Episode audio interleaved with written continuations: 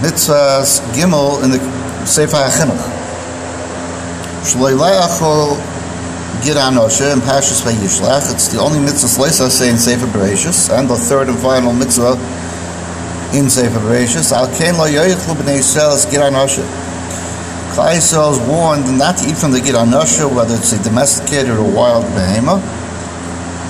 The reason is to be meramis to Klal Yisrael that just as the Sar of Esau wanted to uproot Yaakov and his children from the world, and he was unable, also the Malach of Esau fought with Yaakov.